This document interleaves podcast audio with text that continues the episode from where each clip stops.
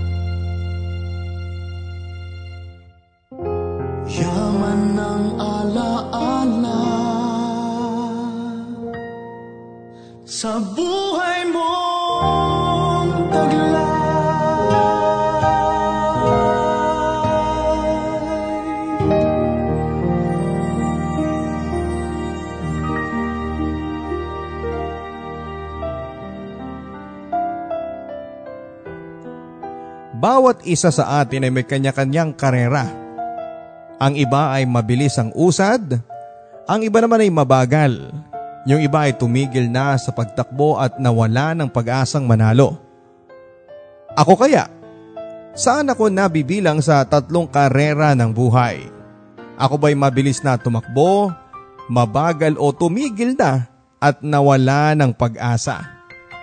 Mga katanungan ng kapuso nating sender para sa araw na ito na sabay-sabay po nating sasagutin sa inyong pagtutok sa mga kwento ng pag-ibig, buhay at pag-asa dito sa Barangay Love Stories.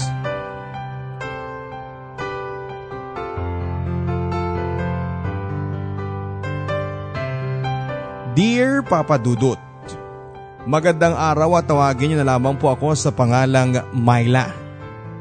Ako po ay nanggaling sa isang mahirap na pamilya. Ang aking ama ay isang manging isda At ang aking ina ay naglalako sa palengke ng gulay. At kung anumang mahuling isda ng aking ama, ay siyang uulamin namin. Apat kaming magkakapatid papadudot. Ako ang panganay, dalawang lalaki at babae ang bunso namin. At hindi po sa pagyayaba ang papadudot, pero may itsura kaming magkakapatid. Kahit pa sunog kami sa araw dahil kung minsan ay sinasamahan namin si mama sa paglalako ng gulay at isda. Pero nananatiling maputi at makinis ang aming kutis. Simple lang ang aming pamilya. Simple lang din ang aming mga pangarap. Kahit mumunting bagay ay nakapagbibigay sa amin ng kasiyahan. Naaalala ko pa nga papadudot na isa sa mga pinakamasayang araw sa buhay ko ay noong nagtapos ako ng high school. Graduate ako bilang salutatorian, masayang masaya ako noon, maging ang aking mga magulang at mga kapatid ko. Kahit wala kaming kapera-pera ay naghanda si mama ng pansit, kakanin at nagkatay sila ng limang manok. Bata pa lamang ako ay alam ko na ang hirap ng buhay. Lagi kong naririnig ang aking mga magulang na nag-uusap kung paano nila maiaahon ang buhay namin. Isa sa mga malimit kong marinig kay tatay ay ang mapaganda ang aming bahay kahit na bunggalo man lang Nasa hapagkainan kami noon nang kinausap ako ni tatay tungkol sa pagpapatuloy ko ng pag-aaral sa kolehiyo. Kahit pa daw sobrang hirap ng buhay namin at kasya lamang sa pang-araw-araw ang kinikita ni nanay sa paglalako ng gulay at sa mga huling isda ni tatay ay gagawin nila ang lahat makapagtapos lamang ako ng pag-aaral. Ganon ka determinado ang mga magulang ko papadudot at kung ako lang ang papipiliin Papa Dudut, ay mas gugustuhin ko na lang na sana'y tulungan sila sa paghahanap buhay. Pero tama naman ang rason ni tatay na mas makakatulong ako sa kanila kapag nakapagtapos ako ng pag-aaral. Isang gabi bago ako lumuwas para makapagpa-enroll ay nakita ko si tatay na nasa ilalim ng puno ng mangga. Nilapitan ko siya at naupo ako sa tabi niya. Tay, ano pong iniisip ninyo? Magalang na tanong ko. Nilingon ako ni tatay papadudot sa may akbay sa akin na may ngiti sa kanyang mga labi. Iniisip ko lang anak na magkukulehiyo ka na. At nakikinita ko na ang tagumpay ng pamilya natin. Puno ng pag-asang sabi ni tatay. Napangiti din ako sa ideyang iyon at na-imagine ko ang sarili ko na nakamit na nga ang tagumpay.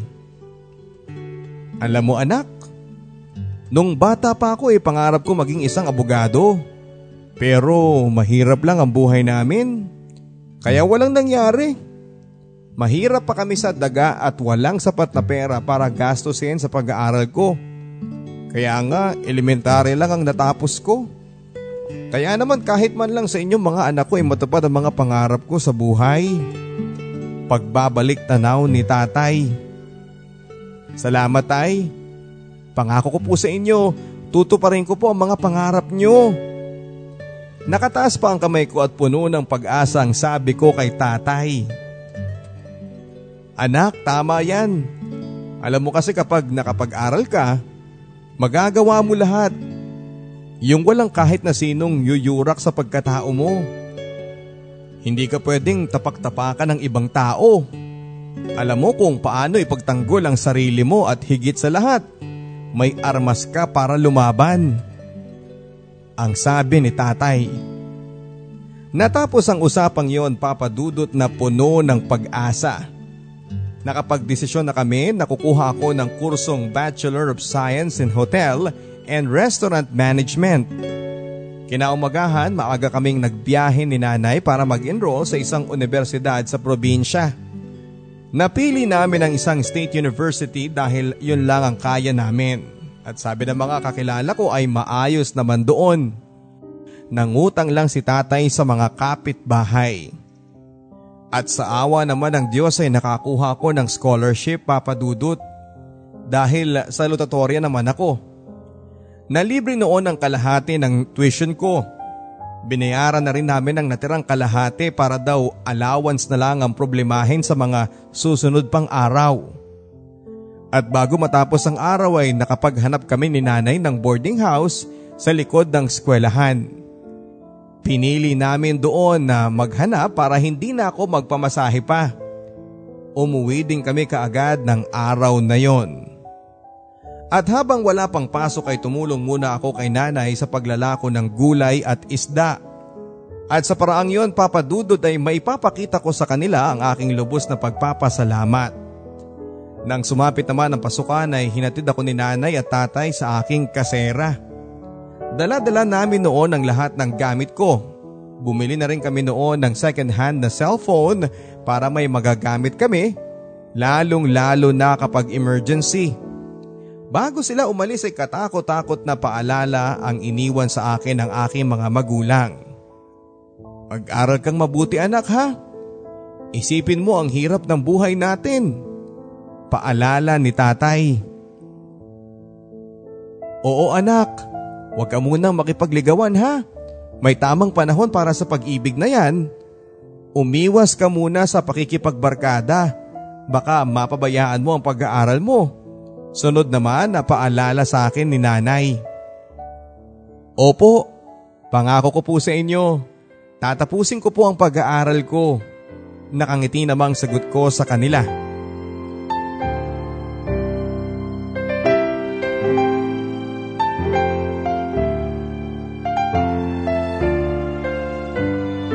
Marami pang iniwang paalaala ang mga magulang ko bago sila umalis. Naiyak pa nga ako noong ilang minuto pa lang silang nakakaalis. Dama ko kasi papadudot na mag-isa na lamang ako. Palibasay nasanay ako na nandyan lagi ang mga magulang ko na umaalalay sa akin. Mabuti na lang at marunong ako sa mga gawaing bahay. Lalo na sa pagluluto, kaya nga BSHRM ang kursong kinuha ko. Nakagaanan ko naman kaagad ng loob ang mga kaboardmates ko Lalong lalo na si Ate Jen na kakwarto ko. Napakabait niya at napaka maalalahanin. Parang kapatid ang turing niya sa akin. Malayo kasi siya sa pamilya niya na nasa Batangas. Kaya naman wala siyang masyadong kakilala. Nagkatrabaho siya bilang cashier sa isang hotel. Maayos din ang unang araw ng klase namin. Marami ako mga naging kaibigan. Karamihan sa mga classmates ko ay puro babae kaya madali lang silang pakisamahan. Iilan lang ang lalaki at ang ilan pa ay mga binabae. Maayos naman ang unang linggo ng klase papadudot. Nakapag-adjust na ako sa pamumuhay sa lungsod. Natutunan ko na rin noon ang mag-isang pumunta sa plaza at hindi na ako takot na tumawid sa kalsada. Sa pagdaan ng mga araw at buwan ay lalo ako naging kampante sa lungsod. Nagkaroon na rin ako noon ng mga barkada, karamihan sa kanila ay mga kaklasiko. Isang gabi, nagaya silang mag-inuman daw dahil birthday ni Cathy, isa sa mga apat na magbabarkada. Nung una ay natakot ako papadudot dahil hindi ko pa nararanasan na uminom at natakot din ako na baka makarating sa mga magulang ko. Pero nakarinig ako ng salita sa mga kabarkada ko. Ano ka ba naman, Myla? Ang KJ mo naman eh. Ngayon lang naman eh. Ang sabi ni Jenny, isa sa mga pinakapasaway sa mga barkada. Oo naman, para ka namang santa. Hindi bagay sa iyo, Neng. Di na uso ngayon yan.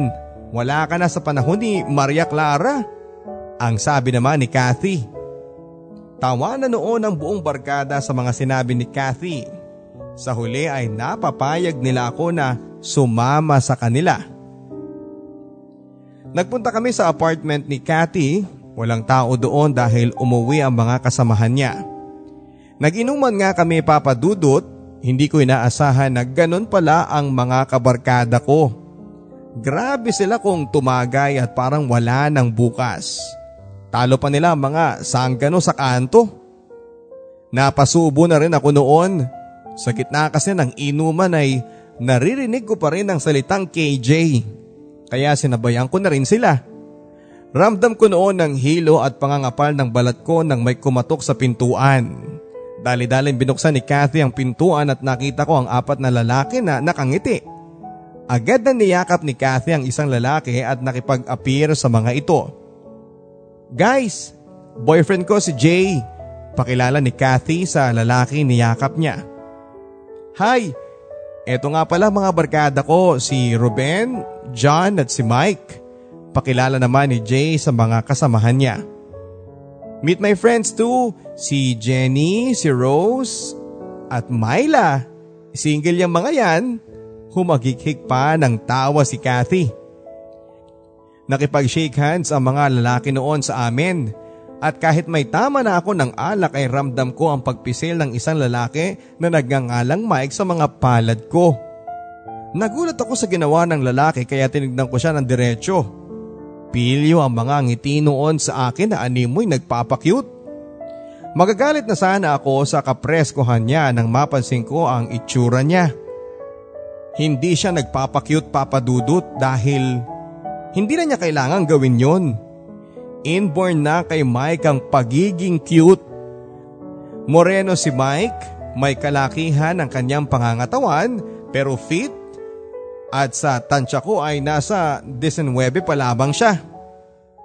Mga nasa 5'8 ang kanyang height, medyo mahaba ang kanyang buhok, parang buhok ng mga bida sa Korean telenovela. Cool ang forma niya papadudot. Naka-cargo shorts lang siya at isang body hugging na shirt. Kinikilig ako sa mga pahiwatig na yon ni Mike pero hindi ko pinahalata Nagkunwari akong hindi apektado pero lalo pang sumidhi ang mga nararamdaman ko nang umupo siya sa tabi ko. Nakasalampak lang kami sa sahig noon at sa pagupo niya sa tabi ko ay nagtatama ang aming mga tuhod.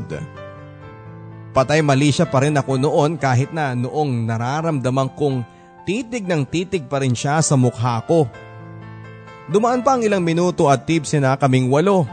Iba na rin ang aming mga kilos Lalo na ang magkasintahan na sina Kathy at si Jay na umexit na sa kumpulan at nagpunta sa kwarto na nasa tabi ng sala.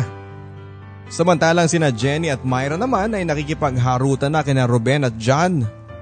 Awkward para sa akin ang moment na yon lalo na't nakakahalata na akong titig ng titig sa akin si Mike.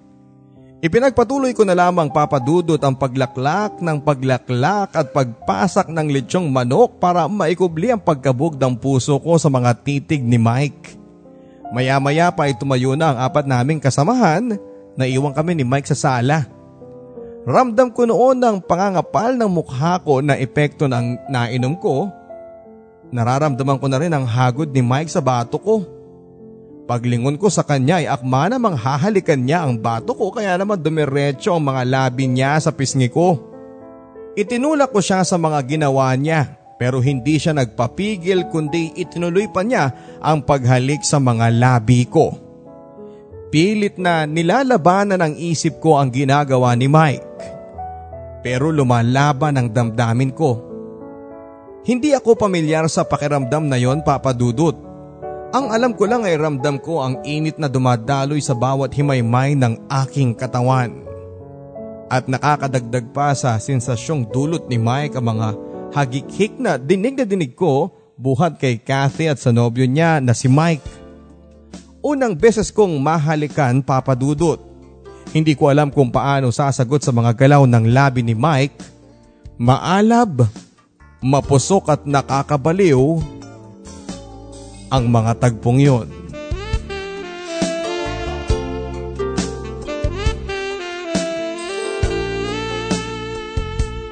Kung saan saang bahagi ng katawan ko dumapo ang mga kamay ni Mike. Ewan ko kung bakit ako nagpapaubaya. Para akong papit na pinapagalaw ng kung sino. Isang iglap lang ay hawak na ni Mike ang mga kamay ko. Sa pagkagulat ko ay bigla akong napatayo Mistula akong binuhusan ng malamig na tubig at nang mahimasmasan ay nagtatakbo ako papunta sa labas ng apartment nila Kathy. Sa labas ay nadat ng kung may kanya-kanya ng pwesto ang mga kasamahan namin. At may ginagawa pang milagro. Hindi ko na alam ang gagawin ko noon kung tatakbo ba ako paalis ng apartment kung saan ay mapanganib o kung babalik ako sa loob kung saan ay may mapanganib na bagay na kanina lang ay nahawakan ko pa. Habang nasa ganon akong sitwasyon ay narinig kong may mga nagsalita sa loob ng bahay. O pare, para kang natalo sa sabong ah. Ang boses ni Jane na may kasamang pangangantsaw. Oo nga pare, natakot eh. Sagot naman ni Mike. Narinig ko din noon ang hagikik ni Kathy. Doon ako naglakas ng loob na bumalik sa loob. Wala naman na siguro ang kinakatakutan kong bagay. Mukha ng pagkadismaya ang nakita ko kay Mike pero lakas loob pa rin akong umupo ng sofa na kinakaupuan niya na parang wala nang nangyari. Maya-maya pa isa-isa nang pumasok ang mga kasamahan namin na maluluwag ang ngiti. Nakita kong nakapulupot pa sina Jen at Myra sa mga partners nila at talagang walang pakundangan ang pagpapakita nila ng affection sa isa't isa. Ngunit nang mapansin nila ang malungkot na ekspresyon ng mukha ni Mike ay naging formal na sila. Sa kabila noon ay wala nang nagtanong dahil alam nila ang sagot. Nakita naman nila akong lumabas ng pinto.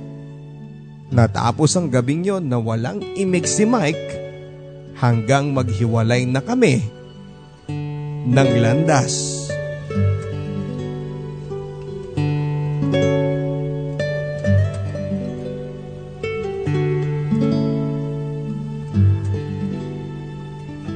Kinabukasan ay nagising ako sa isang tawag na galing sa cellphone ko sa isang unregistered number. Hindi ko sinagot ang tawag dahil inaantok pa ako. Sinubukan ko na lang na bawiin muli ang tulog ko pero tumunog na naman ang cellphone. May nag-text base sa message alert ng tone nito. Kahit pupungas-pungas ay binasa ko na lang ang nilalaman ng mensahe. Galing yon sa parehong numero na hindi ko nasagot. Galing yun kay Mike. Ang sabi sa mensahe ay magkita raw kami sa plaza.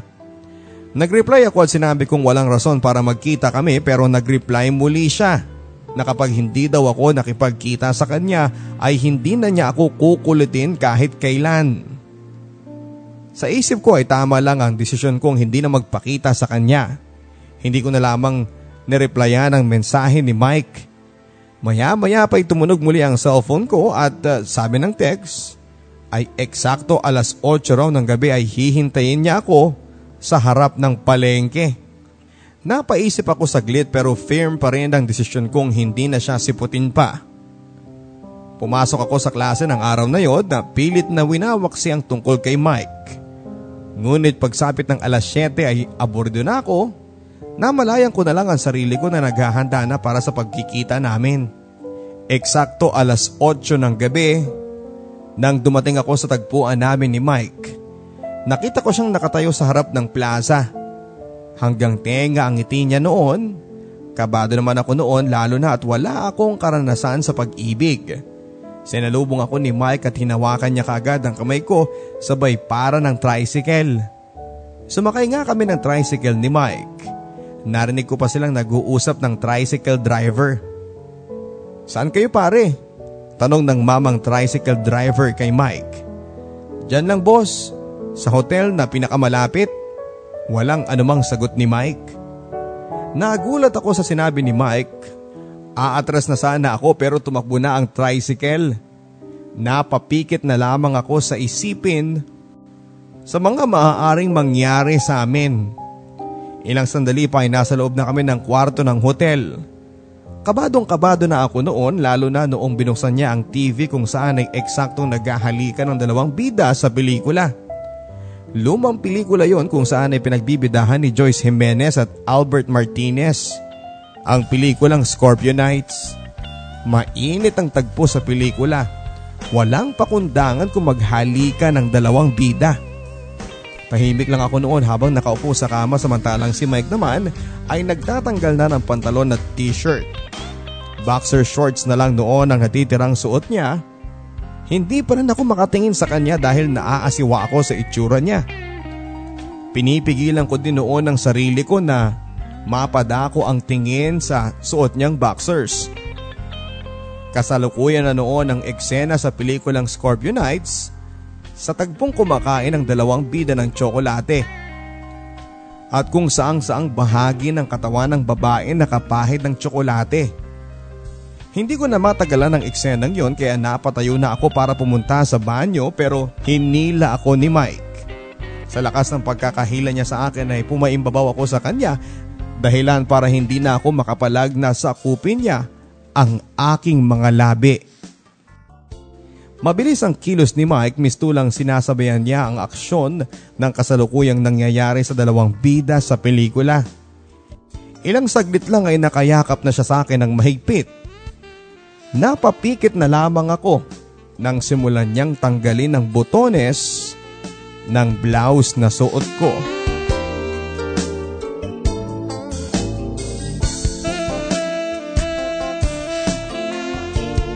Oo, Papa Dudut. Hindi katulad noong una na kahit lango ako sa alak ay nakapagpigil pa ako dahil ng gabing yon ay bumigay na ako kay Mike. May nangyari sa amin at ang kinakatakot ko noon ay baka magbunga. Sa gitna ng pag-iisip ko ay bigla na lamang akong napatayo mula sa kama. Dali-dali akong nagbihis at kahit na anong pigil ni Mike ay lumabas pa rin ako ng kwarto. Hindi niya ako nasundan dahil wala siyang suot noon. Mag-aalas 10 na noon ng gabi at walang katao-tao sa daanan pero wala akong takot na naglakad. Kung saan ako tutungo hindi ko alam. Malayo-layo na rin ang narating ko. Pagod na rin noon ang mga binti ko at namamanhid na. Patuloy pa rin ako sa paglakad. Nang bigla akong nakarinig ng malakas na pagbagsak ng kung anong bagay malapit sa kinakatayuan ko. Isang motorsiklo ang sumalpok sa puno ng akasya. Ilang metro lang ang layo sa kinakatayuan ko. Pagkatapos noon ay narinig ko ang ungol ng isang dugoang lalaki na nakahandu sa isa paanan ng isang wasak na motorsiklo. Agad kong nilapitan ng lalaki. Nang kapain ko ang kanyang pulso ay mahina na ang pinting nito. Kahit na sobrang takot ako noon ay nagawa ko pang mag-isip ng tama. Tinanggal ko muna ang backpack na suot ng lalaki. Kasunod noon ay ang pagkatanggal ko ng punit-punit niyang t-shirt. Kumuha ako ng tela noon saka itinali sa ulo niyang dumudugo. Malakas ang pagdurugo noon at halos buong mukha niya ay natakpan ng dugo. Napansin ko rin noon ang ilang sugat sa kanyang mga braso kaya yun din ang sinunod kong talian. Sinubukan kong kausapin ng lalaki pero ungol lang ito ng ungol. Kasabay ng paghingi niya ng tulong. Tulungan mo ako. Malakas na rin ang buhos ng ulan noon nang makasigurado akong naampat ko na ang pagturugo ng ulo niya. Dahil sa tinali kong tela ay naghintay na ako ng dadaang tricycle. Nagtagal pa ng ilang minuto ang paghihintay ko dahil walang dumaraan. Gabing gabi na kasi noon at umuulan pa. Ilang minuto pa ang lumipas ng isang tricycle ang tumigil sa harapan ko. Sinabi kong tulungan niya kami noon noon naman ay nakita niya ang misteryosong lalaki. Nakasandal sa puno. Walang tanong na bumaba ang mama sa tricycle at magkatulong naming binuhat ang lalaki para isakay sa kanyang tricycle. Dinala namin ang lalaki sa pinakamalapit na ospital. At sa emergency room ay inasikaso naman siya ng mga doktor at mga nurse. At kahit na hindi ko kilala ang lalaki ay lubos ang pag-aalala ko sa kanya. Halos dalawang pulgada kasi ang nakita kong laki ng sugat niya na malapit sa kanyang kilay. Hawak-hawak ko noon ang backpack ng lalaki nang may narinig akong tunog mula sa kanyang bag. Binuksan ko ang bag at nandoon ang cellphone ng lalaki at may tumatawag na ang pangalang nakarehistro ay mama. Hello anak? Nasaan ka? Gabing-gabi na. Boses ng isang babaeng galing sa kabilang linya. Hindi ako kaagad nakasagot dahil hindi ko alam ang sasabihin ko sa kanya. John? Hello? Nasaan ka na anak? Kanina pa kitang hinihintay ah. Muling sabi ng babae sa kabilang linya. Um, hello po? Paunang sabi ko. Nagulat ang babae sa kabilang linya at nagtanong kung sino ako. Hello ma'am? Huwag po sana kayong mabibigla pero na-aksidente po ang anak ninyo. Nakita ko lang po siya sa daanan at dinala ko po sa ospital. Sagot ko sa ginang. Nakarinig ako ng pag-iyak at maya-maya pa ay sinabi ng ginang na pupunta siya sa ospital. Nakiusap din siya sa akin na huwag ko munang iiwanan ng anak niya hanggat hindi pa siya dumarating. Makaraan ng halos 30 minuto ay isang babae na na nasa edad 50 ang nagtanong sa gwardya. Nang makita ko ang babae ay nilapitan ko siya kaagad. Ma'am, ako po yung nakakita sa anak ninyo. Magalang na sabi ko. Pagkakita niya sa akin ay napaiyak siya. Nakita niya kasi sa damit ko ang bakas ng napakaraming dugo. Dali-dali siyang lumapit sa akin at hinawakan ng palad ko. Nasaan ang anak ko? Okay lang ba siya? Umiiyak na tanong ng ginang. May tama po siya sa ulo pero ang sabi po ng doktor ay okay naman po siya. Inoobserbahan lang daw po, sagot ko sa babae. Maraming salamat iha ha. Utang namin sa iyo ang buhay ng anak ko. Lumuluhang sabi ng ginang. Walang anuman po, eh kahit naman po sino siguro eh kapag may nangyaring ganun, gagawin din po ang ginawa ko. Sagot ko sa ginang. Niyakap muli ako ng babae at tinanong kung ano ang pangalan ko. At kung taga saan ako, na agad ko namang sinagot. Maya-maya pa ay tinawag ng doktor ang kasama ng pasyente. Nagpaalam na rin ako sa ginang. Sumakay ako ng tricycle pa uwi ng boarding house at habang nasa daanan ako ay bumalik sa isipan ko ang naganap sa amin ni Mike. Hindi ko lubos maisip papadudot na nagpadala ako sa kapusukan. Ni hindi ko alam kung taga saan siya, kung anong klaseng tao siya. Ultimo buong pangalan niya ay hindi ko alam. Mangiyak-ngiyak ako sa tricycle. Gusto kong tawagan si Mike pero natatakot ako na hindi ko alam ang sasabihin ko matapos ko siyang basta na lang iwanan sa hotel. Ang takot ko noon ay baka iwasan niya ako. Baka galit siya sa pag-iwan ko sa kanya. Dalawang araw ko pa lang siyang kilala pero nahulog na ang loob ko sa kanya.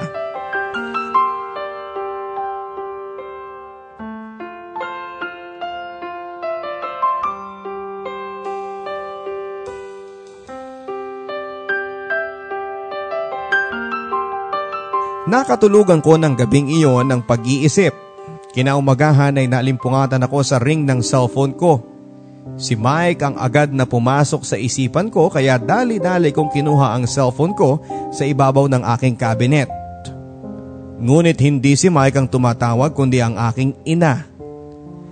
Nagdalawang isip akong sagutin ang tawag dahil sa nagawa kong kasalanan. Pero tumunog muli ang cellphone.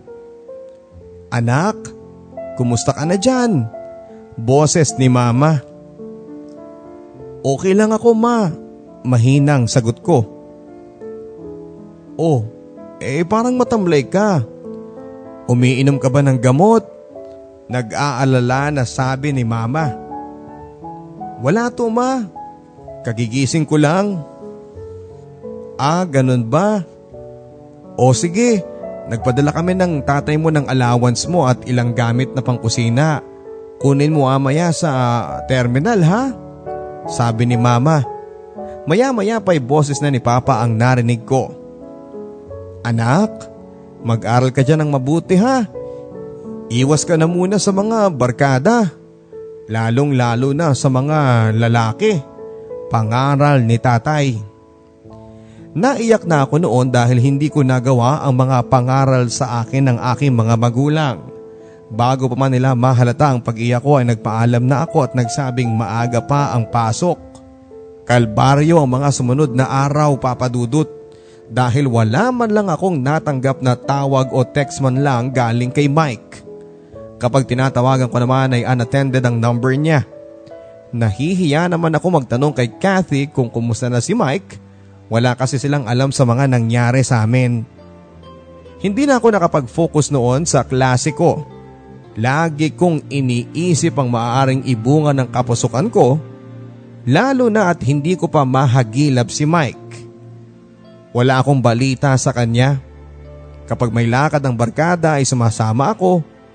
Nagbabaka sakaling makita ko si Mike pero tanging si Jay at dalawang barkada na lamang niya ang nakakasama namin. Ilang araw pa ang dumaan hanggang umabot ng buwan ngunit wala pa rin akong balita kay Mike. Hindi ko pa rin matawagan ng number niya. Isang madaling araw ay nagising akong bigla dahil biglang humilab ang aking sikmura. Dali-dali akong bumangon ngunit ilang metro pa lang ang naiyahakbang ko ay umikot na ang paningin ko. Mabuti na lamang at nagising ang kakwarto kong si Ate Jen at inalalayan ako. Anong nangyari sa iyo, Myla? Nag-aalalang tanong ni Ate Jen. Hindi ko masagot papadudot ang mga tanong niya dahil bukod sa hilong-hilo ako ay hindi ko rin alam kung ano ang nangyayari sa akin. Makalipas ang ilang minuto ay nawala na ang pag-aalab ng aking sikmura at pagkahilo. Inalalayan ako ni Ate Jen pabalik sa higaan ko. Naiiyak na ako noon dahil iba na ang kutob ko. Pero nananatiling tikom ang mga bibig ko kahit na noong kinukulit ako ni Ate Jen na magsabi ng totoo. Tahimik lang ako hanggang sa iwan niya ako at bumalik na siya sa kanyang pagtulog. Ako naman ay hindi ko mapigilang mapaisip. Paano na kapag nangyari na ang kinakatakutan ko? Paano ito tatanggapin ng mga magulang ko?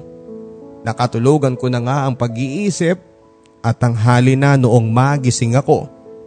Dumaan ang mga araw. Lagi kong napapansin sa sarili ko ang malimit kong pagsuka sa madaling araw. Hindi na rin ako dinadat na ng dalaw ko kaya naglakas loob na akong bumili ng pregnancy test. At nanlumo ako papadudod sa mga natuklasan ko. Dalawang linya ang lumabas mula sa dictator box ng pregnancy test.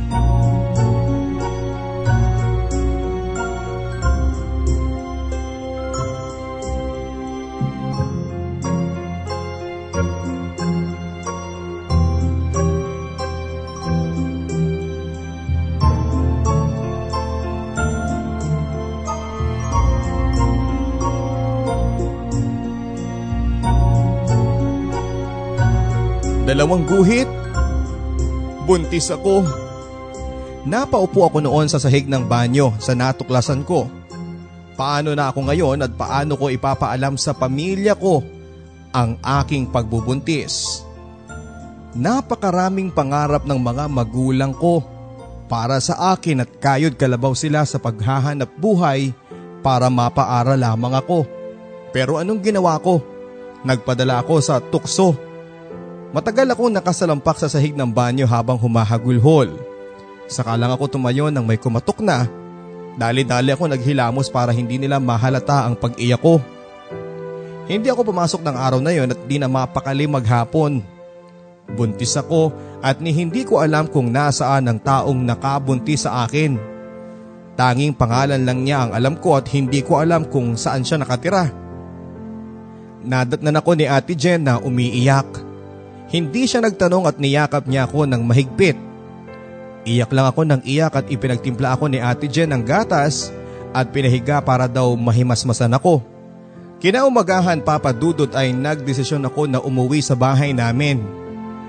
Maglalakas loob akong sabihin sa mga magulang ko papadudot ang kalagayan ko sapagkat sila lang ang matatakbuhan ko. Dasal ko lamang noon na sana'y maintindihan nila ako Nadatnan ko si Papa na nag-repair ng kanyang lambat. Awang-awa ko sa itsura niya. Kubot na ang kanyang balikat kahit nasa 40 lang siya. Gulat siya noong makita niya ako at hindi niya inaasahan ang dating ko. Agad akong lumapit kay tatay at yumakap ng napakahigpit. Nagtaka siya sa inasal ko kaya hinarap niya ako. Anak, eh may problema ba? Nag-aalalang tanong ni Papa. Nakita ko din noon si nanay na lumabas ng bahay namin. Umiiyak na ako noon. Lumapit sa amin si nanay at inalo ako bago pa ako tuluyang mawalan ng lakas ng loob. Naghihintay ang mga magulang ko ng aking isasagot. Tay, nay, patawad po. Buntis ako. Lumayas ka dito babae ka. Wala kang utang na loob. Tay, patawad po. Patawad. Hindi ko po sinasadya. Hindi sinasadya. Tay, nay, patawad po. Umalis ka na, Myla. Hindi mo man lang naisip ang sakripisyo namin ng tatay mo. Nakakahiya ka, Myla. Lumayas ka sa harap ko at huwag ka na magpapakita sa akin kahit kailan. Wala na akong anak na katulad mo. Hindi ka namin kailangan dito. Layas! Galit na sigaw ni tatay. Si nanay naman ay matatalim ang titig sa akin. Wala na akong nagawa noon papadudot. Lalo na noong makita ko si tatay na humawak na sa kanyang dibdib, agad siyang dinaluhan ni nanay. Tumalikod na ako noon papadudot kahit gustong gusto kong lapitan. Ang tatay ko.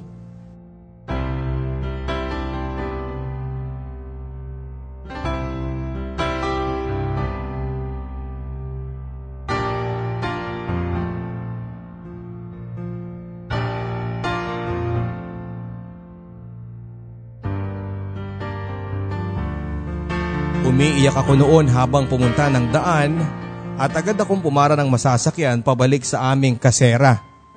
Iyak pa rin ako ng iyak noon hanggang sa hindi ko na namalayang nakatulog na ako sa sasakyan. Isang tapik ang gumising sa akin, ang katabi kong pasahero dahil nakarating na kami ng terminal. Umuwi ako sa boarding house na punong-puno ng hinagpis. Hindi ko na alam ang gagawin ko papadudot.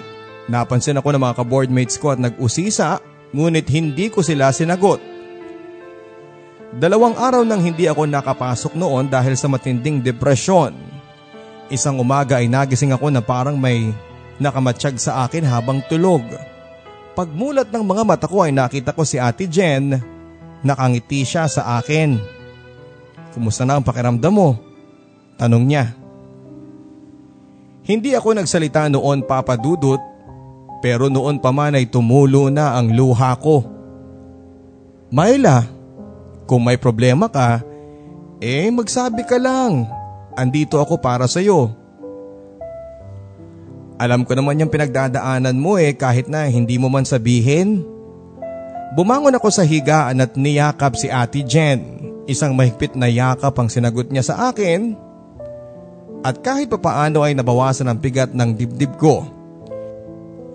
Naikwento ko sa kanya ang lahat, ang kalagayan ko, ang pagtakwil ng aking mga magulang at ang katotohanang nawawala ang lalaking nakabuntis sa akin. Umiyak na rin si ate Jen noon dahil sa matinding awa.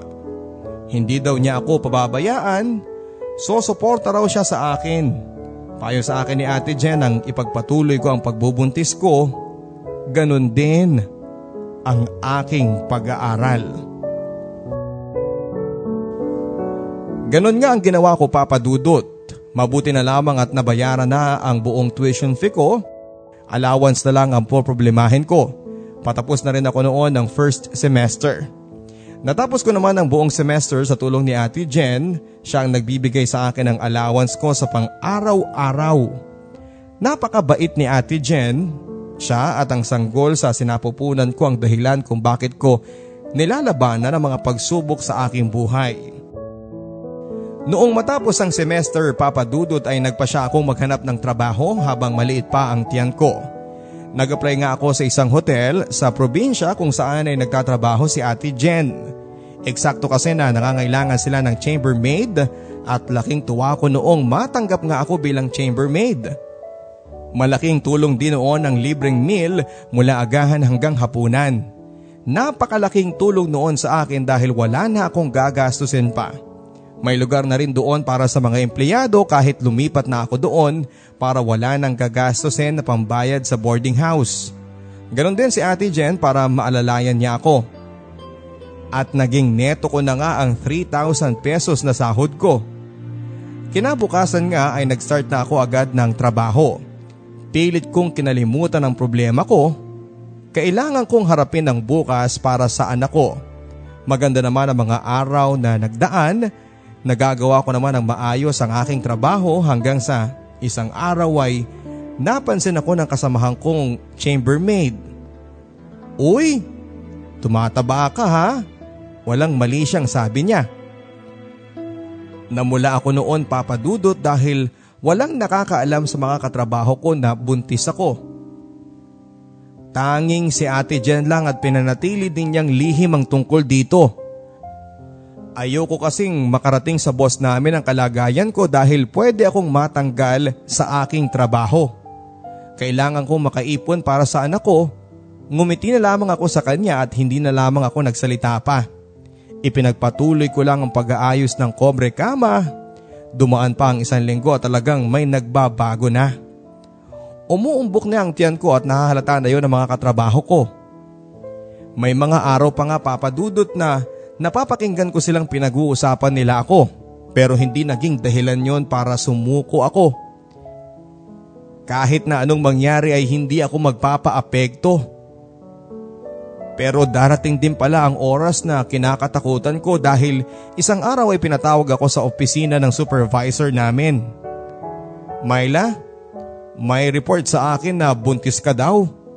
Seryoso at direktang tanong sa akin ng supervisor. Hindi ka agad ako nakapagsalita papadudot.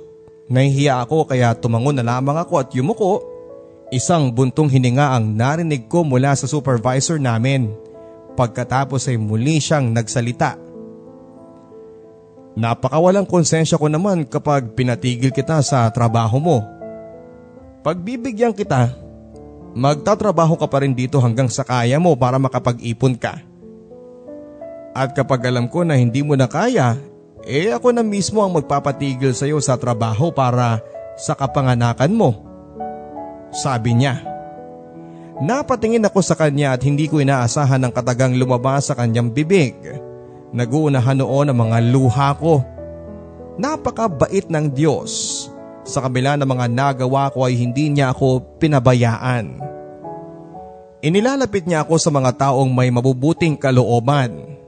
Sobra ang pasasalamat ko sa supervisor namin sa pag-iintindi at ang sabi pa nga niya ay siya na lang daw ang bahalang magsabi sa may-ari. Punong-puno ako noon ng pag-asa na malalampasan ko ang pagsubok ng buhay ko. Malalampasan ko ang lahat ng iyon.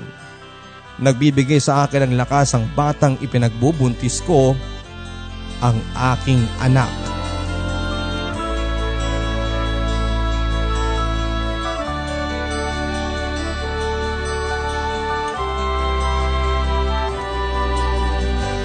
Nagpatuloy na ako sa pagkatrabaho ko sa hotel bilang chambermaid at napansin ko din noon ang magandang trato sa akin ng mga katrabaho ko. May mga nagbibigay ng prutas, ang iba naman ay nagbibigay ng gamit para sa baby ko. Lumipas pa ang ilang buwan at malaki na talaga ang tiyan ko. Walong buwan na noon at nahihirapan na akong kumilos. Kaya walang nagawa ang supervisor ko kundi ang pagpahingahin muna ako sa aking trabaho. May naipon naman akong kulang-kulang ay 15 mil mula sa sahod ko na inipon ko ng anim na buwan. Inipon ko lahat ng iyon at laking pasasalamat ko dahil dinagdagan pa ng supervisor ko ng 5,000 ang pera ko bago ako nagbakasyon. Utos daw yun ng may-ari, tulong nila sa akin. At nagbigay naman sila ng assurance na kukunin ako matapos kong manganak. Naghanap kami ng bagong apartment ni Ate Jen. Naghati kami sa bayad. Tatlong libo din ang nabawa sa ipon ko pero maayos naman ang nakuha naming apartment. Kaya sulit din. Pagkalipas ng ilang araw papadudot ay nakasakay na ako sa isang wheelchair papunta ng delivery room. Si ate Jen ang kasama ko noon at naging maayos naman ang aking panganganak.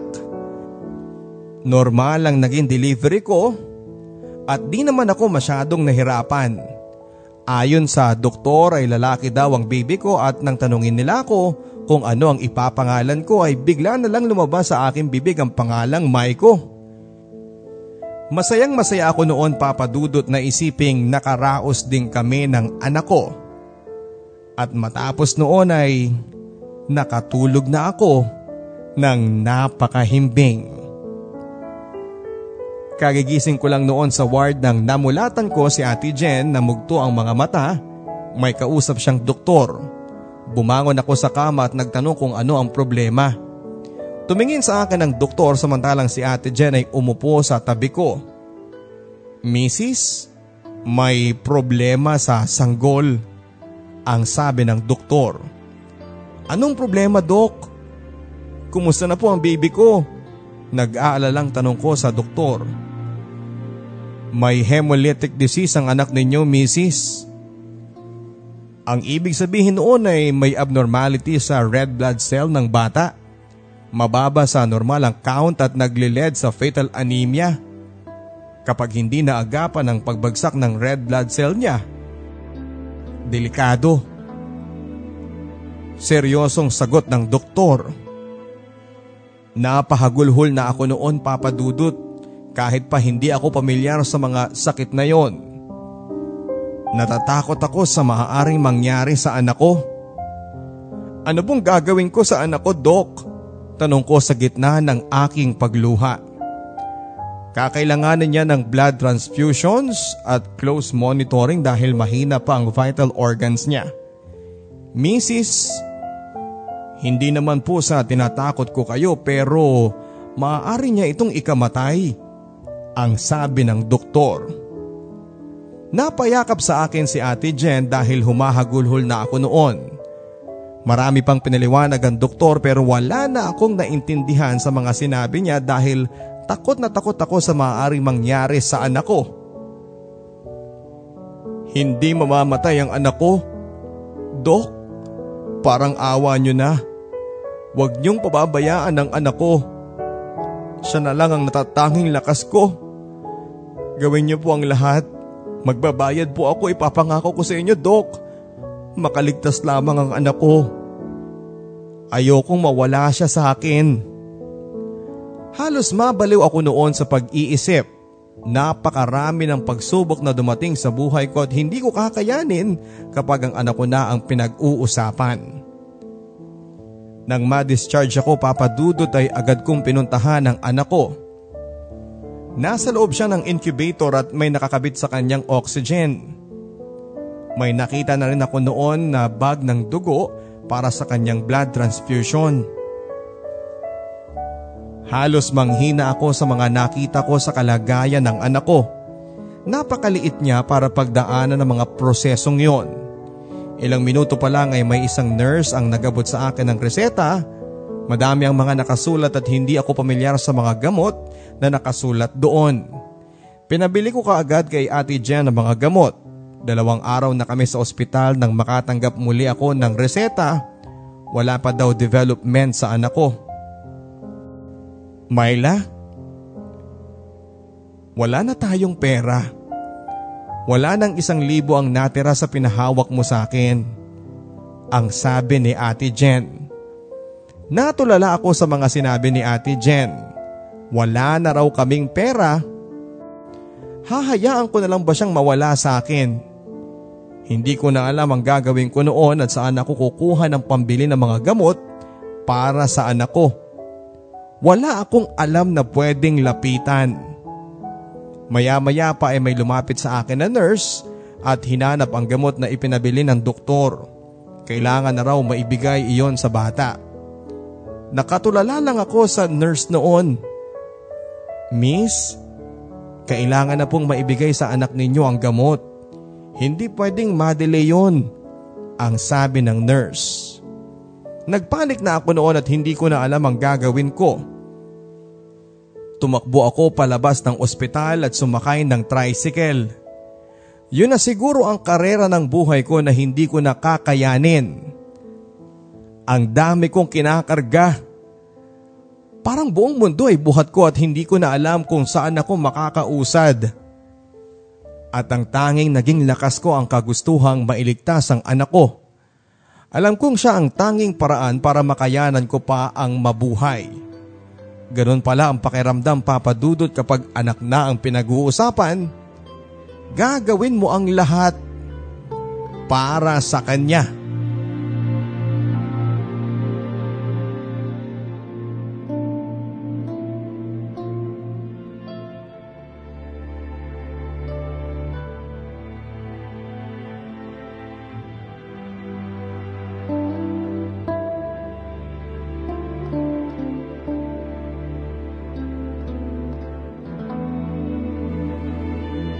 Kailangan kong mag-provide ng pera sa loob ng ilang oras.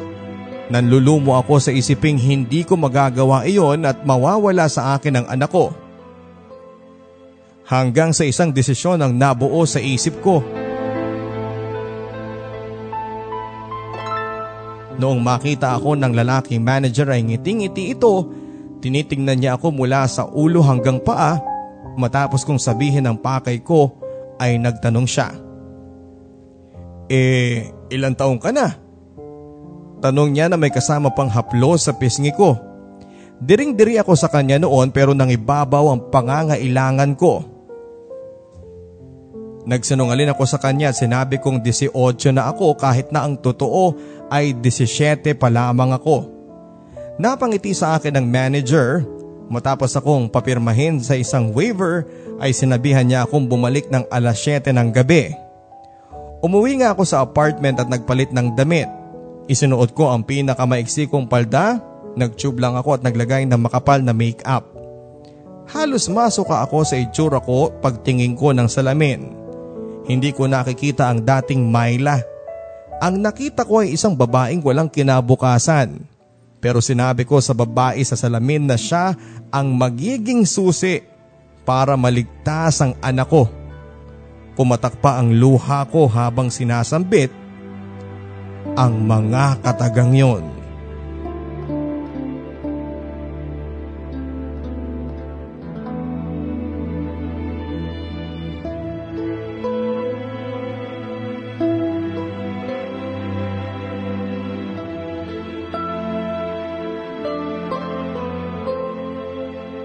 Pagsapit ng alas 8 ng gabi ay nakaupo na ako kasama ang ilang babae sa harap ng bar. Pare-pareho kami ng itsura, maiksi ang suot, makakapal ang makeup at puro sila tawanan noon. Pero nanatili akong tahimik. Masayahin sila pero halata sa kanila na may dinadala din silang problema na kagaya ko. Sa kabila ng sarili kong problema ay nakaramdam ako ng awa sa kanila. Naisip ko noon na baka kagaya ko din sila at matindi ang pangangailangan kaya napasok sila sa ganoong gawain. Maya-maya pa'y lumalim na ang gabi. Dagsaan na ang ilang kalalakihan sa bar. Nakayuko lang ako noon habang isa-isa nang umali sa hilera ng mga upuan ng mga kasamahan ko. Nagulantang pa ako noon nang may tumayo sa harapan ko.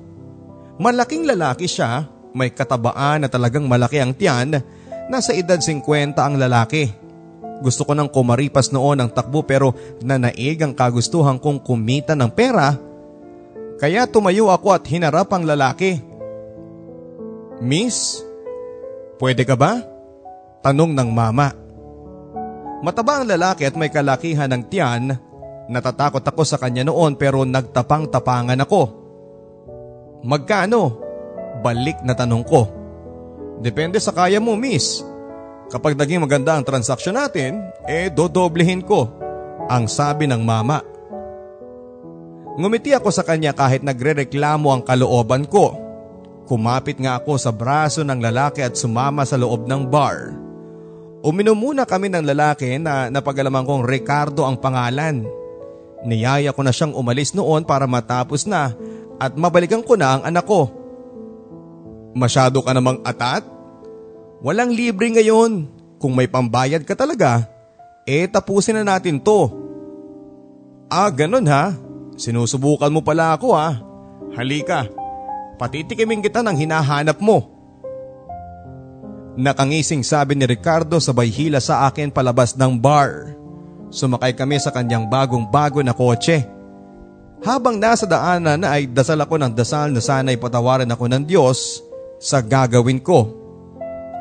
Namalayan ko na lang na pumasok na kami sa isang lobby ng hotel. Laking pasalamat ko na lang na hindi kami pumasok sa hotel na pinagtatrabahuhan ko. Nakayuko lang ako nang mag-inquire si Ricardo sa rate ng kwarto. Pagkatapos ay sumakay kami sa elevator. Sa elevator pa lang ay hinalikan na niya ako. Buo na ang loob ko noon sa mga mangyayari. Tanggap ko na noon ang kapalaran ko. Ilang saglit pa ay nasa loob na kami ni Ricardo ng kwarto. Pagpasok sa kwarto ay siniil na ako ng halik ni Ricardo. At halos mapunit na ang damit ko sa pagmamadali niya. Nang eksaktong magring ang cellphone ko. Hindi niya yon pinansin pero nawala ako sa focus kaya napatingin ako sa bag ko sa ibabaw ng kama. Nagpapatuloy pa rin siya sa ginagawa niya pero ako naman ay tuluyan lang nawala sa focus. Ano ba? Akala ko pa gusto mong kumita ng pera. Galit na sigaw ni Ricardo. Gusto ko nang tapusin natin to. Naiiritang sabi ko sa kanya. At akmang sisilin na niya ako ng halik nang mag-ring muli ang cellphone ko at nawala na ako sa focus. Anak nang, sagutin mo na nga muna yung storbo na yan. Sigaw ni Ricardo sa mukha ko kasabay ng pagtulak niya sa akin sa kama sabay alis at pumasok sa loob ng banyo. Kinuha ko naman noon ang cellphone ko at napag-alaman kong si Ate Jen ang tumatawag. Pagkasagot ko ng cellphone ay nagsalita kaagad si Ate Jen. Asang ka na ba? Kanina pa ako tumatawag eh. Kailangan mong bumalik ng ospital ngayon din. Bakit? Anong nangyari sa anak ko ate? Nag-aalalang tanong ko. Basta bumalik ka na sa ospital ngayon din. Ang sabi ni Ate Jen bago siya nawala sa kabilang linya. Bumilis ang pintig ng puso ko at hindi ko nakakayanin pa kapag may nangyaring masama sa anak ko. Agad kong inayos ang sarili ko noon bago ako tumalilis paalis ng hotel. Bahala na kung isumpa ako ni Ricardo kapag nalaman niyang tinakasan ko siya. Ilang minuto pa'y naglalakad na ako sa pasilyo ng ospital dire-diretso. Nang nadatnang ko si Ate Jen na kausap ang isang doktor. Pero laking takot ko nang hindi ko makita ang anak ko sa incubator.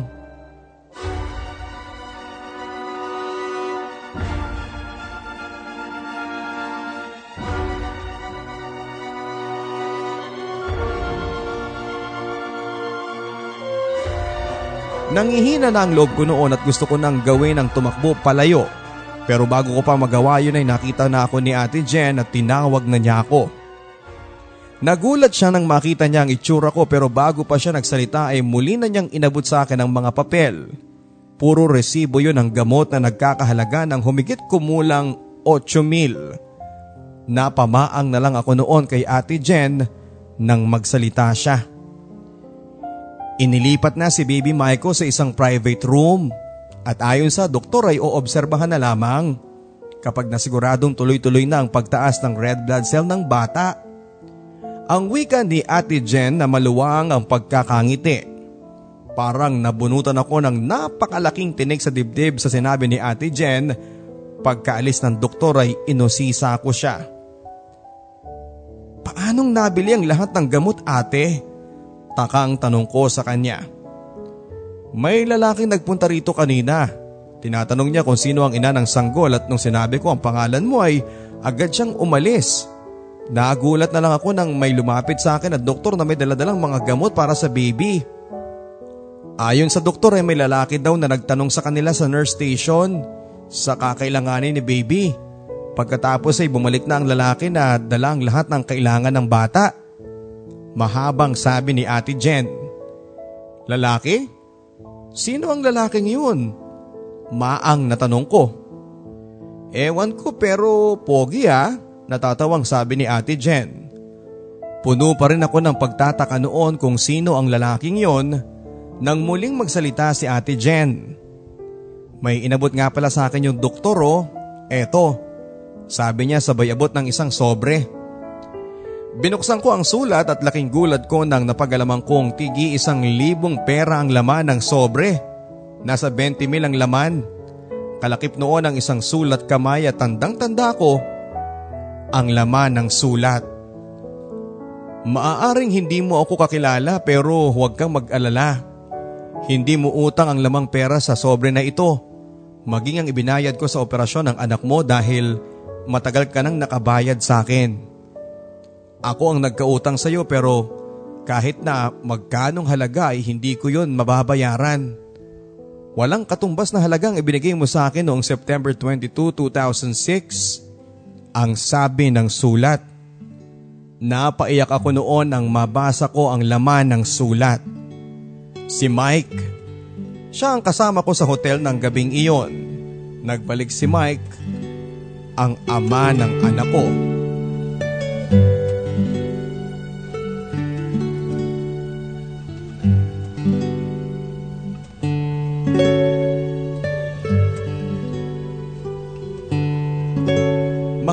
Ang sulat noon pero hindi ko na natapos pang basahin ang magring ang cellphone ko. Sinagot ko kaagad ang tawag galing sa isang unregistered number. Kumusta ang baby mo? Tanong ng isang boses na sa alaala ko ay minsan ko nang nakausap. Nasa operating room pa siya. Salamat sa tulong mo. Ang sabi ko sa caller na sigurado akong si Mike. Walang anuman yun. Ang sabi naman ng lalaki. Akmang magpapaalam na noon ng lalaki sa kabilang linya kaya naglakas loob na akong tanungin siya. Gusto kong magpasalamat ng personal sa iyo. Pwede ba tayong magkita? Tanong ko sa lalaki. Matagal bago sumagot ang lalaki, maya-maya pa'y pumayag din siyang makipagkita. Kinaumagahan nga papadudot, tumayo lang ako sa gilid ng gate tabi ng tindahan ng school supplies nang magring ang cellphone ko. Sinagot ko ang tawag at inutusan ako ng lalaking lumapit sa isang puno ng akasya. Paglingon ko sa akasya ay may nakita akong isang lalaki. Nakatagilid siya pero sigurado na akong si Mike yon. Nakangiti na akong papalapit ngunit ng ilang hakbang na lamang ay lumingon ng lalaki. Matangkad ang lalaki. Malaki ang bulto ng pangangatawan. Prominente ang features ng kanyang mukha at pamilyar ang kanyang mukha sa akin. Pamilyar pero isa ang nasigurado ko dahil kahit dalawang beses ko pa lamang nakita si Mike ay nakakasigurado ako papadudot na hindi siya ang lalaking nasa harapan ko. Natigil ako sa paghakbang at nagpalingalinga ako sa paligid. Hinahanap ko kung nasaan si Mike pero narinig ko ang lalaki nagsalita. Hi! Tipid na bate ng lalaki. Napalingon ako sa kanya at nasilayan ko ang kanyang pagngiti. Itinuro ko pa ang sarili ko noon bilang tanong kung ako ba ang kausap niya. Tumango ang lalaki at muling nagsalita. Ako si John, ang sabi ng lalaki sa bayabot ng kanyang palad. Sinuklian ko naman siya ng alanganing ngiti. Tinanggap ko na rin noon ang pakikipagkamay niya. Ikaw bang nagbigay ng pera para sa anak ko? Tanong ko sa lalaki. Tumango siya. Maraming salamat pero paano ko mababayaran ng ganong kalaking halaga? Tanong ko sa lalaki. Hindi ba sabi ko naman eh, bayad ko sa iyo yon? Nakangiting sabi ng lalaki. Bayad? Eh wala naman akong maalalang may nagkautang sa akin eh. Maang natanong ko. Alam mo, hindi lahat ng utang ay sa pamamagitan ng salapi. Oo, malaki ang utang ko sa iyo. Utang ko sa iyo ang buhay ko at hindi pa sapat ng kahit na ilang milyon para mabayaran ko ang utang na yon. Ang sabi ng lalaki. Kunot noon na ako sa kanya noon dahil hindi ko alam ang tinutukoy niya.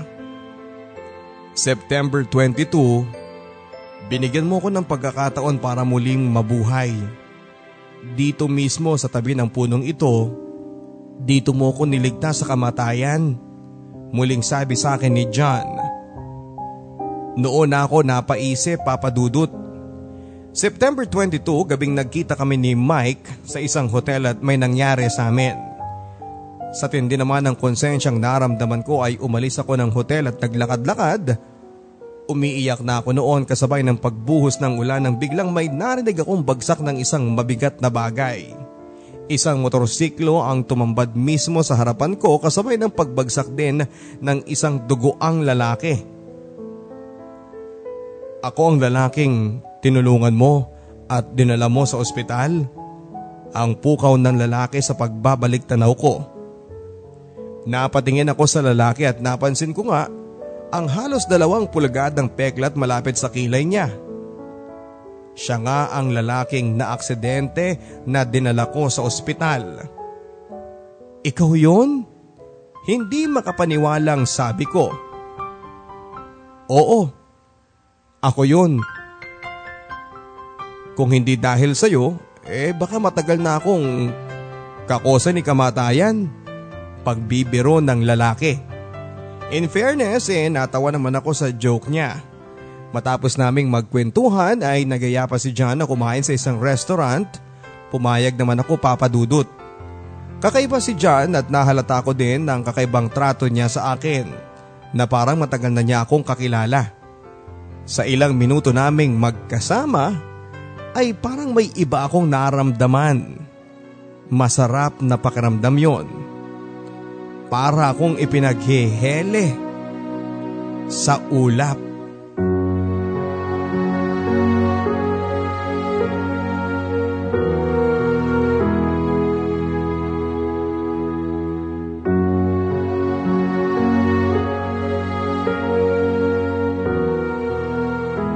Pagkatapos naming kumain ay niyaya ko din siya sa ospital. Ipinakilala ko siya kay Ate Jen at animoy nakarinig ng isang romantic movie nang marinig niya ang kwento ko. Ibinaliwala ko lang ang palipat-lipat na mga tingin niya noon sa amin ni John. Mabilis ang naging development ni baby. Lumipas ang isang linggo at nakauwi na kami ng anak ko sa apartment. Kasama namin noon si John na siyang umalalay sa amin ng buong linggo. Sa sandaling panahon ay nakilala ko na ang pagkatao ni John. Isa siyang civil engineer at noong gabing nailigtas ko siya ay despedida sana niya papunta ng Saudi pero yun nga, naganap ang aksidente. Nakapag-decide na rin siyang hindi tumuloy at tinanong daw niya ang mama niya kung ano ang nangyari. At nang mapag-alaman niyang isang babae na nagngangalang Myla ang tumulong sa kanya, doon na siya nakapag-decide na hanapin ako nang lumabas siya ng ospital. Nahanap naman daw niya ako at siya ang kumausap sa may-ari ng hotel na huwag akong tanggalin sa trabaho. Magkaibigan daw kasi sila at kinausap din daw niya ang supervisor na sabihing huwag akong bibigyan ng sama ng loob ng mga katrabaho ko. Dalaman ko rin siyang nagbigay ng karagdagang 5,000 na ibinigay sa akin ng supervisor namin. Noon pa man ay tinutulungan na pala ako ni John at noong napag-alaman daw niya sa supervisor namin na nasa ospital kami ng anak ko ay nagmadali siyang puntahan kami. Napakadakila ni John at sa mga nalaman ko ay hindi ko napigilan na mahulog ang loob ko sa kanya. Pero hindi ko muna in-entertain ang nararamdaman ko dahil nagpapagaling pa ang anak ko at isa pa ay kapapanganak ko lang. Apat na buwan matapos ang bangungot sa buhay ko ay nagpaalam si John na aalis siya papunta ng Saudi. Nalungkot ako noon pero bago siya umalis ay may sinabi siya sa akin. Mahal daw niya ako at gusto raw niya na pakasalan ako. Dahil mahal ko naman si John ay sinagot ko siya at sa kabila kasi ng pagiging dalagang ina ko ay tanggap niya ako. Choosy pa ba ako? Gusto raw niya akong pakasalan bago siya umalis pero 17 pa lamang ako noon at hindi pa pwede kaya tama lang daw na mag-abroad muna siya para makaipon din. Pitong taon ang pagitan namin ni John pero baliwala lang yon dahil ang importante ay nagmamahalan kami. Bago siya umalis papunta ng Saudi ay ipinakilala niya ako bilang girlfriend sa kanyang mga magulang. Tuwang-tuwa noon ang mama ni John at tuwang-tuwa din ang papa ni John kay baby Maiko. Napakasaya ng araw na yon papadudot. Sa kabila ng mga napagdaanan ko ay hindi ko akalain na may naghihintay pala sa aking ligaya. Nagpunta nga si John ng Saudi at halos araw-araw siyang tumatawag. Sinusuportahan niya kami ng baby Maiko ko at maligayang maligaya ako noon papadudot. Nakahanap ako ng lalaking tatanggap ng pagkatao ko at may baby akong super cute. Pero isang araw ay nagising ako na parang may kulang pa sa buhay ko. Kaya isang desisyon ang nabuo sa isipan ko. December 27, 2007, bumiyahe kami ni Baby Maiko papunta sa probinsya. Kabababa ko lamang noon ng sasakyan nang namataan ko si Papa na nag-aayos ng kanyang mga lambat. Nagulat siya nang makita niya ako, karga-karga si Baby Maiko. Nahihiya akong lumapit sa kanya noon pero laking gulat ko nang tawagin niya ako. Anak? Siya na ba ang apo ko? Ang sabi ni tatay na naluluha. Naiyak na rin ako noon at nagmamadali ng naglakad papalapit sa kanya. Sakto naman palabas ng bahay si nanay at halos madapa siya noon sa paglapit sa amin. Mahigpit ang yakap ng mga magulang ko sa akin at tuwang-tuwa sila kay baby Maiko.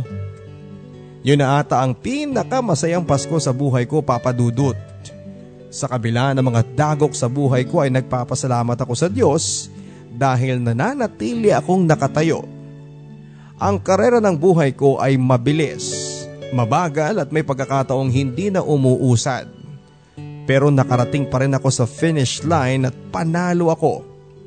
Alam ko sa darating na bukas ay marami pa akong karerang sasalihan at ipinapangako ko na gaano man katarik ang lupang nadaanan ko gaano man kalayo at kahit na ilang beses pa akong madapa ay kakayanin ko sa tulong ng mga taong nagmamahal sa akin.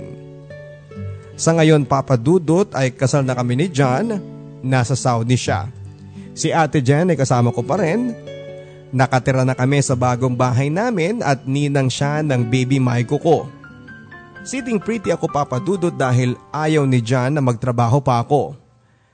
Pag 7 na daw si Maiko ay ipagpapatuloy ko ang pag-aaral ko. Si tatay ko naman sa ngayon ay natupad na ang pangarap niya na magkaroon ng bahay na bungalow. At mayroon na rin silang sariling pinagkakabalahang negosyo ni nanay.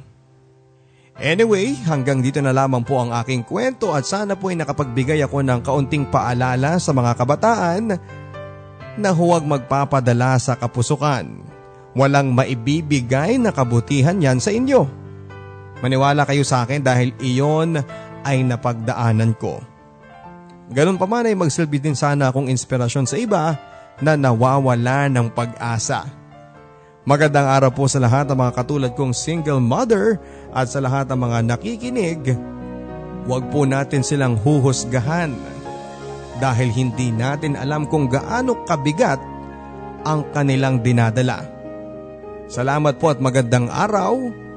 Ang inyong kabarangay, Myla.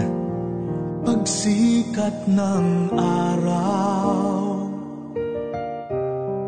Pagikot ng mundo.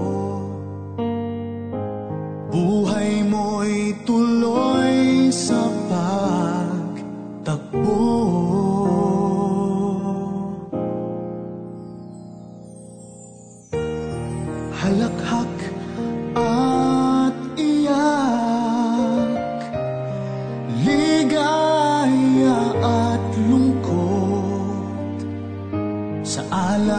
alaalay masinop na inipon.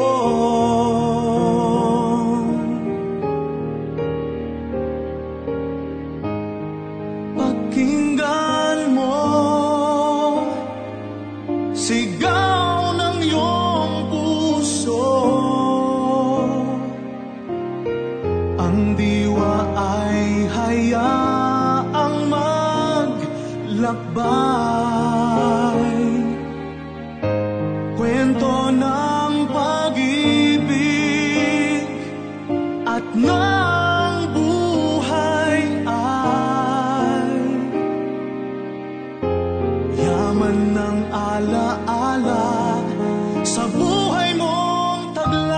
Maraming maraming salamat Myla sa pagbabahagi mo ng iyong barangay love stories. Para po sa lahat ng ating mga kabarangay na tulad po ni Myla na pinagdaraanan ng mga ganito sa kasalukuyan, tandaan na madapaman tayo, matuto tayong tumayo at laging isiping hindi dapat ikahiya ang pagiging isang single mom. Mahirap at maraming pagdadaanan ng isang single mom Kaya naman humahanga tayo sa kanila na ipinagpapatuloy ang pagtaguyod sa kanilang mga anak. Sapagkat ang buhay ay mayahalin tulad po natin sa isang gulong na umiikot. Madalas nasa baba at minsan ay nasa itaas. Dito makikita ang lakas ng loob ng isang tao kung paano siya sasakay sa gulong ng buhay. Maraming tao ang sumusuko, kaagad-agad sa laban. Ngunit may mga taong naninindigan para magtagumpay. Hindi para sa kanilang sarili kundi para sa kanilang mga anak. Tulad ni Myla. Kaya dapat natin silang hangaan. Hanggang sa muli mga kapuso ako po si Papa Dudut na kasama ninyo sa mga kwento ng pag-ibig, buhay at pag-asa. Dito sa Barangay Love Stories. Alaala